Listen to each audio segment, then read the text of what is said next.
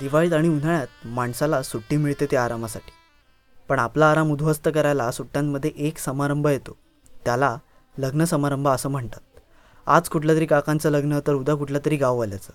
घरी येणाऱ्या पत्रिकांचीच अर्धा एक किलो रद्दी झालेली असते. शिवाय पत्रिका येते ती अशी तशी नव्हे तर ही नावं भरभरून छापलेली लग्नपत्रिका असते. त्या दिवशीचीच गोष्ट. शेजारच्या आजोबांचा चष्मा अचानक तुटला म्हणून त्यांनी चिकूला पत्रिका वाचायला सांगितली. पुढे नावांच्या गदारोळात त्याने पत्रिका वाचायला सुरुवात केली. शुभविवाह सनविवी आमच्या येथे श्री कृपेकरून ची राजेश आणि ची चौका बाबूराव बबनराव बुगडे यांचं शुभ चुकीचं वाटल्याने आजोबांनी थांबवलं. आणि म्हणाले ची चौका बाबूराव? मुलीचं नाव मुलाला ठेवतात आतापर्यंत ऐकलं होतं. पण मुलाचं नाव मुलीला ते पण बाबूराव? मुलगी जरा मॉडर्नच दिसते. बघू पत्रिका बघू. असं म्हणून पत्रिका हातात घेतली डोळे बारीक मोठे करत मोठ्या कष्टाने नाव वाचलं शिवानी. आणि म्हणाले किती नाव? मुलीचं नाव वाचायला गेला माझा बेमट्या चिकू आणि तिच्या बापाचंच नाव वाचलं असा गोंधळ उडतो तो नावांच्या गदारोळ्यामुळेच गेल्याच महिन्यात सोसायटीतल्या टेंबेंच्या घरी लग्न समारंभाचा योग होता. घरातलं शेवटचं लग्न होतं म्हणजेच शेवटचा हळदी समारंभ. आता शेवटचं म्हटल्यावर हळदी समारंभसुद्धा अगदी दणक्याचा होता. सोसायटीच्या प्रवेशद्वारात मंडप एका कोपऱ्यात जेवणाची व्यवस्था एका कोपऱ्यात डी जे त्याचं गाणं कमी पण धाडधाड सूर. अख्खी इमारत हलवत होते. मंडपाच्या मध्यभागी हळदीसाठीची तयारी असा छान थाट रंगला होता. दणकाप्रेमी मंडळींनी बॉम्ब फटाके आणि सगळीच सोय करून ठेवली होती. आता सोय म्हणजे घ्या समजून. तिथे हळद लागली की इथे दोन्ही बार उडणार होते. त्यातल्या फटाक्यांची सूत्र लहानग्यांकडे होती आणि बाकीची सूत्र ते समजलंच असेल. हळदीचा टोप सोसायटीच्या सेक्रेटरी मिसेस सांडगावकरांकडे होता. मिसेस सांडगावकर म्हणजे सोसायटीच्या अगदी नाजूक महिला. जरा आवाजाचं डेसिबल वाढलं की सांडगावकरांचं ब्लड प्रेशर एकशे वीसच्या वर गेलंच म्हणून समजा. पण कामाची हौस फार म्हणून सेक्रेटरी पदाचा आणि हळदीच्या टोपाचा भार त्यांनीच उचलून धरला होता. बाळगोपाळ फटाके अगरबत्त्या घेऊन तयारच होते. महिला मंडळाने मंडपात गर्दी करायला चालू केली. टेंबे कुटुंबाने मंडपात प्रवेश केला. सांडगावकर टोप घेऊन मंडपात पाय टाकणार तोच धूम धडकायला सुरुवात झाली. हजाराच्या माळपासून ते सुतळी बारपर्यंतच्या सगळ्या व्हरायटी लहानग्यांकडे होत्या. हातात पेटता बार घेऊन तो उंच पेकून फोडणारी डॅम्बिस गँग मंडपाच्या बाजूलाच होती. बाकीचे चिंटरपंटर हातात लवंगी बार वगैरे पडत होते पण आमच्या कदमांचा उदय हातात रशी बॉम्ब घेऊन उभा होता. तोही पेटता.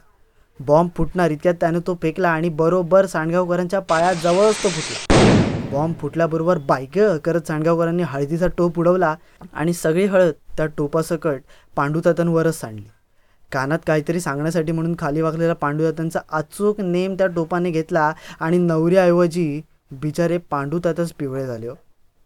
आता रिक्षातून नुकतंच उतरलेल्या नातेवाईक टेन्शनमध्ये हे पिवळा अस्वल नक्की सुटलं आहे कुणाचं? हा प्रश्न घेऊनच ते उतरले. डावीकडचा वाढता टेंगू चेपत पांडुदाता जे घरी गेले ते त्या दिवशी परत हळदीला दिसलेच नाहीत. उदयच्या आईने उदयवर धपाट्यांचा पाडा सुरू केला. इतकं मारलं इतकं तुडवलं की उदयचा आस्तच करून टाकला. सांडगावकर मोठमोठा धापा टाकत मंडपात बसल्या. त्यांना पाणी वगैरे देण्यात आलं थोड्या वेळाने सारं काही शांत झालं. एक्स्ट्रा हळदीचा टोप घरीच असल्याने हळदीला पुन्हा सुरुवात झाली. सरत्या वेळेसोबत जीप जड व्हायला आणि पावलं वाकडी तिकडी पडायला सुरुवात झाली होती. घरी निघणारे नातेवाईक टेंब्यांना आवाज देऊन जात होते पण त्यांचा एक नातेवाईक तर कमालीचाच. त्या माणसाची खरी अडचण म्हणजे त्याला सोयीचं ठिकाण माहीत नव्हतं. आणि म्हणून त्याने टेंब्यांची बोलायची सुरुवात केली. बाकी कार्यक्रम अगदी झाक केलाय बघा.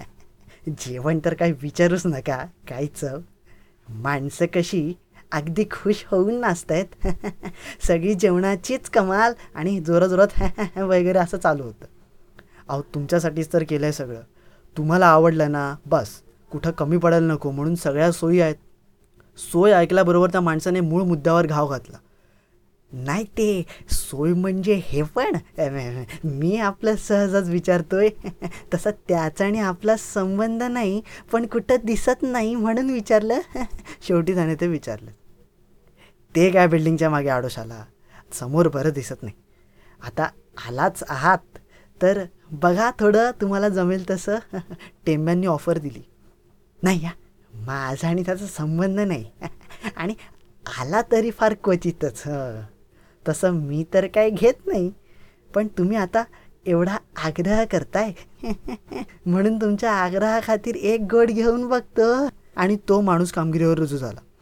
एक घोट दोन बाटल्यांचा असतो हे त्या दिवशी मला कळलं. डीजेच्या तालावर बेताल झालेले नागिन पोपट मुन्नी पूर्ण जोशात नाचत होते. दुसऱ्या कोपऱ्यात छान पंगत सुरू होती. पुढे सगळं सुरळीत पार पडलं. थोड्या वेळाने डीजे शांत झाला. नाचणारा गोतावळा थंड झाला. जे ते आपापल्या घरी गेले मंडपात शांतता पसरली हळदीची रात्र सरली आणि दिवस उगवला तो लग्न समारंभाचा. दुपारचं लग्न होतं. एक चाळीसचा शुभमुहूर्त होता. सकाळी पाच वाजल्यापासून टेंब्यांच्या घरी लगबगीला सुरुवात झाली. कुणी आंघोळीच्या मागे कुणी डेकोरेटरच्या मागे कुणी इस्त्रीवाल्याच्या मागे तर कुणी तयारीच्या वस्तूंची जमवाजमव करण्यामागे बिझी होतं. त्यांच्यातले एक उत्साही आजोबा गा माझा चष्मा कुठं आहे? चष्मा मिळाला तर बूट कुठं आहे बूट मिळाला तर कोट कुठं आहे आता सगळंच मिळालं तर काटींनी टोपी कुठं आहे अशी खिटपिट करत असे तयार झाले. तेही सगळ्यांच्या आधी अगदी सातच्या ठोक्याला. मग सात वाजल्यापासून किती गरम होत आहे कपड्यात? किती गरम होत आहे कपड्यात? अशी आरोळी देत अख्खी इमारत हलवत होते. मी व माझ्या घरातली मंडळी आम्ही सर्वच वधूसोबत निघणार होतो. वधूच्या वडिलांनी बस बुक करून ठेवली होती. त्यामुळे सगळ्या शेजारच लग्नासाठी निघालेला. एक चाळीसचा शुभ मुहूर्त होता. नटापटा करण्यात सजण्या सवरण्यात नवरी आणि करोलांनी अकरा वाजवले. सगळेजण हळूहळू गेटवर जमा होते हातात किंवा खिशात प्रेझेंट पाकिट घेऊन सगळे बसचीच वाट बघत होते सांडगावकर आणि महिला मंडळाने तर तीन चार किलोचा मेकअपच स्वतःवर ओतून घेतलेला. बिचारे पांडू आता सांडगावकरांपासून पाच फूट लांब. टेंगूळ चेपतच उभे होते. आज लग्नात पुढे पुढे करा. डोक्यात पडतं की नाही ते बघा तुमचं. त्यांच्या पत्नीने खडसावून सांगितलं त्यांना. पावणे बारा होत आले तरी बसचा काही पत्ता नव्हता. म्हणून टेंबे जरा टेन्शनमध्येच होते. वाढत्या उन्हासोबत वधूच्या आईवडिलांचे प्रश्नही वाढत होते. नवरी मात्र प्रत्येक प्रश्नाला हा हू नाही घेतलं ना यापैकी एक उत्तर पुढे ढकलायची. बायकांची न संपणारी कुजबूज चालूच होती. त्यात प्रामुख्याने करवल्या अग्रेसर होत्या. कालपर्यंत ओळखू येणाऱ्या आज ओळखू येत नव्हत्या. एक्स्ट्रा पावडर दुसरं काय? स्वतःची स्तुती सुमने एकमेकींच्या कानात पुटपुटत होत्या. पुरुष मंडळींना कामं काय? घड्याळ बघत उभे राहून बसवाल्याला मनसोक्त शिव्या घालत होते. मला तरी वाटतं बायकोचा सगळा राग त्या बसवाल्याच्या नावे निघत होता. मग शेवटी जोशी मध्येच येऊन टेंब्यांना म्हणाले नारळ नाही फोडला टेंभे म्हणून हा गोळ नारळ फोडलात की बस येईल बघा. हदबल झालं टेंब्यांनी एकदम जोशमध्ये येऊन एकाला मिळेल तसा नारळ घेऊन ये असं सांगितलं. आणि काय योगायोग? तो माणूस नारळ घ्यायला असा वळतो न वळतो इतक्यात ती बस हॉर्न वाजवत गेट जवळ हाजीर.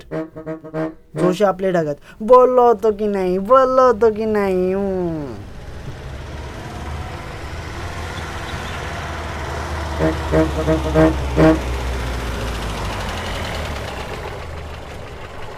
बस थांबल्याबरोबर सर्वांनी सीट पकडण्यासाठी दरवाजाकडे धाव घेतली. सीटसाठी सगळ्यांची आत घुसण्याची चढावड सुरू झाली. त्या गर्दीत ते आजोबा पण होते. सर्व जोर पणाला लावून समोरच्या बाईला ढकलं होते पण ती बाई अर्धा इंचसुद्धा हलत नव्हती. आपण नक्की ढकलतोय तरी कुणाला म्हणून मान वर करून बघितलं तर समोर दरवाजात अडकलेल्या गोदाक्का होत्या. दरवाजाच्या साईजपेक्षा गोदाक्कांची साईज थोडी जास्तच होती आणि म्हणून गोदाक्कांसमवेत कुणालाच आत जाता येत नव्हतं. शेवटी सांडगावकर आणि महिला मंडळाने मोर्चा सांभाळला. धक्के मारत मारत गोदाकांना आत घुसवलं आणि टायरवरच्या सीटवर बसवलं. मागून जमलेली गर्दी आत चढत होती. काही दीड शाण्यांनी जागा अडवायला खिडकीतून सीटवर रुमाल टाकले. तेच रुमाल काही उपद्रवींनी तीच सीट पुसण्यासाठी वापरून पुन्हा खिडकीतून परतावले. रुमालाचे मालक त्या सीटजवळ पोचल्यावर रुमाल मालक आणि दुसरी व्यक्ती यांच्यात वादंग उठले. इतक्यात नारळ आणायला गेलेल्या माणसाने सांगितल्याप्रमाणे मिळेल तसा नारळ आणला. आणि घड्याळाबरोबर सर्वांचेच बारा वाजले. कारण इमर्जन्सीमध्ये फोडायचा नारळ कुठेही न मिळाल्याने स्ट्रॉ टाकून प्यायचा एवढा मोठा नारळ त्या माणसाने आणला. मग काय तेच शाळं नवरीच्या वडिलांनी नवरीवरून फिरवून त्या माणसाच्या डोक्यात फोडलं आणि आम्ही सगळ्यांनी निघालो. तुडुंब भरलेली बस रखरखीत ऊन बालगोपाळांचा किचाट मला खिडकीच पाहिजे मला लाल शर्ट पाहिजे. मधूनच सुरू होणारी मारामारी. धपाटे पडल्यावर होणारी शांतता आणि गाण्याच्या भेंड्यांच्या अकरा विकराळ सूर कानावर आदळत होते नुसते. इतक्यात समाजसेवी पांडुरत्यांनी दया येऊन आपली जागा एका बाईला बसण्यासाठी म्हणून दिली. त्यांच्या पत्नी घसरलाच त्यांच्यावर. शेवटी वैतागून पांडू आता भडकले आता गपकी कच कच कच कच कैदाशीन कुठली? काय पिकले तिच्या आईला फाटका स्पीकर ऐकून. त्यांच्या पत्नी चुप. अचानक गाडीचं एका बाजूचा टायर डुगडुगायला लागले. त्या टायरच्या सीटवर गोदाका थपकन मारून बसलेल्या होत्या. टायरवरच्या गोदाका टायरला झेपला नसाव्यात बहुतेक. म्हणून की काय भर रस्त्यात अर्ध्या अंतरावर येऊन टायरने त्राण सोडली. टायर फुटल्याबरोबर ड्रायव्हरने दाबून ब्रेक मारला आणि ब्रेक लागल्याबरोबर जोशी जाऊन ड्रायव्हरला भेटले. रॅकवरची हंडागळशी घरंगळून कदमांच्या डोक्यात पडली. सांडगावकरांनी समोरच्या सीटला चुंबन दिलं आणि सगळा मेकअप सीट मागे छापला गेला. सगळ्यात आधी नटलेले आजोबा हवेत तरंगून दाण दिशी बनेकाकांच्या मांडीवर पडले. आधारासाठी असलेल्या बांबूवर पांडवता त्याच टेंगळावर आपटले आणि रंगलेल्या गाण्याच्या भेंड्यांची ओ आ आई ग अशी एका सुरात आरोळी ऐकायला आली. आवरत सावरत सगळे खाली उतरले. काय झालं ते बघत होते. नवरी टेन्शनमध्ये असली तरी शांतच होती. लोकांची बडबड सुरू होती. टेंभेपार डोक्याला हात लावून उभे होते. जोशी लगेच टेंब्यांना नारळवाला दिसतोय काय? कुणाचं काय तर कुणाचं काय? असो. शेवटी अर्धा तास फुकट घालवल्यावर टायर एकदाचा काय तो बदलला आणि गाडी एकदाची काय ती रस्त्यावर आली. बसमुळे आधीच लेट झाला होता. कशी बशी आमची गाडी एक दहापर्यंत पोचली घाई गडबडीत असलेली वधू डायरेक्ट टचअप करत फाउंडेशन पावडर लावत धावत येऊन मंडपात पोचली बसच्या गर्दीत सांडगावकर आणि महिला मंडळाचा चार किलोचा मेकअप पार उतू गेला होता. एकापेक्षा एक अवतार बसमधून खाली उतरत होता. आवरावर करत सगळे कार्यक्रमाची तयारी करत. होते भटजी आधीच वैतकलेले कारण दुसऱ्या एका कार्यक्रमाचा शुभमुहूर्त त्यांनी आपल्या मुहूर्तावरून ठरवलेला होता. त्यांनाही जायचे असल्याने तेही घाईत होते. करवल्यांची सेना हॉलवर मिरवण्यात मी सेल्फी काढण्यात बिझी होती. आपतेष्ट विचारपूस करण्यात बिझी होते. तर उरले सुरले कार्यवाहक सेंट फवारणीत बिझी होते. लग्नात प्रत्येकाला मान देणं गरजेचं असतं नाहीतर त्याचे दूरगामी परिणाम हे अटळ असतात. आता त्या लग्नात चुकून एका मावशीला गजरा कायतो द्यायचा राहून गेला आणि सरळ अखंड तांडवाला सुरुवात झाली. बरं फुगरे पण भारी येतात. मावशींनी शत्रुपक्षात युती करून व्यथा मांडायला सुरुवात केली. मग मनातल्या मनात आणि बाजूच्या कानात पुटपुटणं चालू झालं. ती भक्ती शेवंता काही नाही कामाची. मिरवते बघ कशी सगळी कामं करतो कोण? आम्ही. रुबाब कोणाचा? हिचा बघतेस ना? टकामका टकामका चालते बघ कशी. तिला गजरा देऊन ठेवलाय. नि मला नाही दिलाय. तुला सांगते कदरच नाही बघ आमच्या चांगुलपणाची. प्रमुख पाहुण्यात नाव नाही तर नाही सोबत गजरा पण नाही. मग कुणीतरी त्यांना पाहिलं त्यांचं सांत्वन केलं आणि चार गजरे दिले. मग काय मावशी परत मित्रपक्षात तेही शेवंतासोबत अगदी गळाभेट करून. सगळी तयारी झाली. वधूच्या आईवडिलांचे डोळे डबडबलेले होते. वर्मा आपली खुश होती. समारंभात सुरुवात करणार इतक्यात एक लहान मुलगी सारखं भटजींचं धोतर ओढून वक्रतुंड म्हणून दाखवू का? श्लोक म्हणून दाखवू का? असे सारखे प्रश्न विचारत होती. नकळत त्या मुलीने धोत्राचा एक फेरा सोडलाच. अंतरपाडाणा भटजी बुवा म्हणाले. वराचा भाऊ पुढे आला आणि वराच्या वडिलांच्या कानात पुटपुटला अंतरपाठ घरीच राहिलंय टेबलवर. आता वराचे वडील टेन्शनमध्ये आले. काय करावं काय करावं इतक्यात नजर त्या धोत्रावर पडली. मग वराचे वडील पण पुटपुटले. ते बघतो तर सुटल्यातच जमाय. हळूच एक फेरा उचल आणि धर वधू वरांमध्ये की झालं काम. वराच्या भावानेही तेच केलं.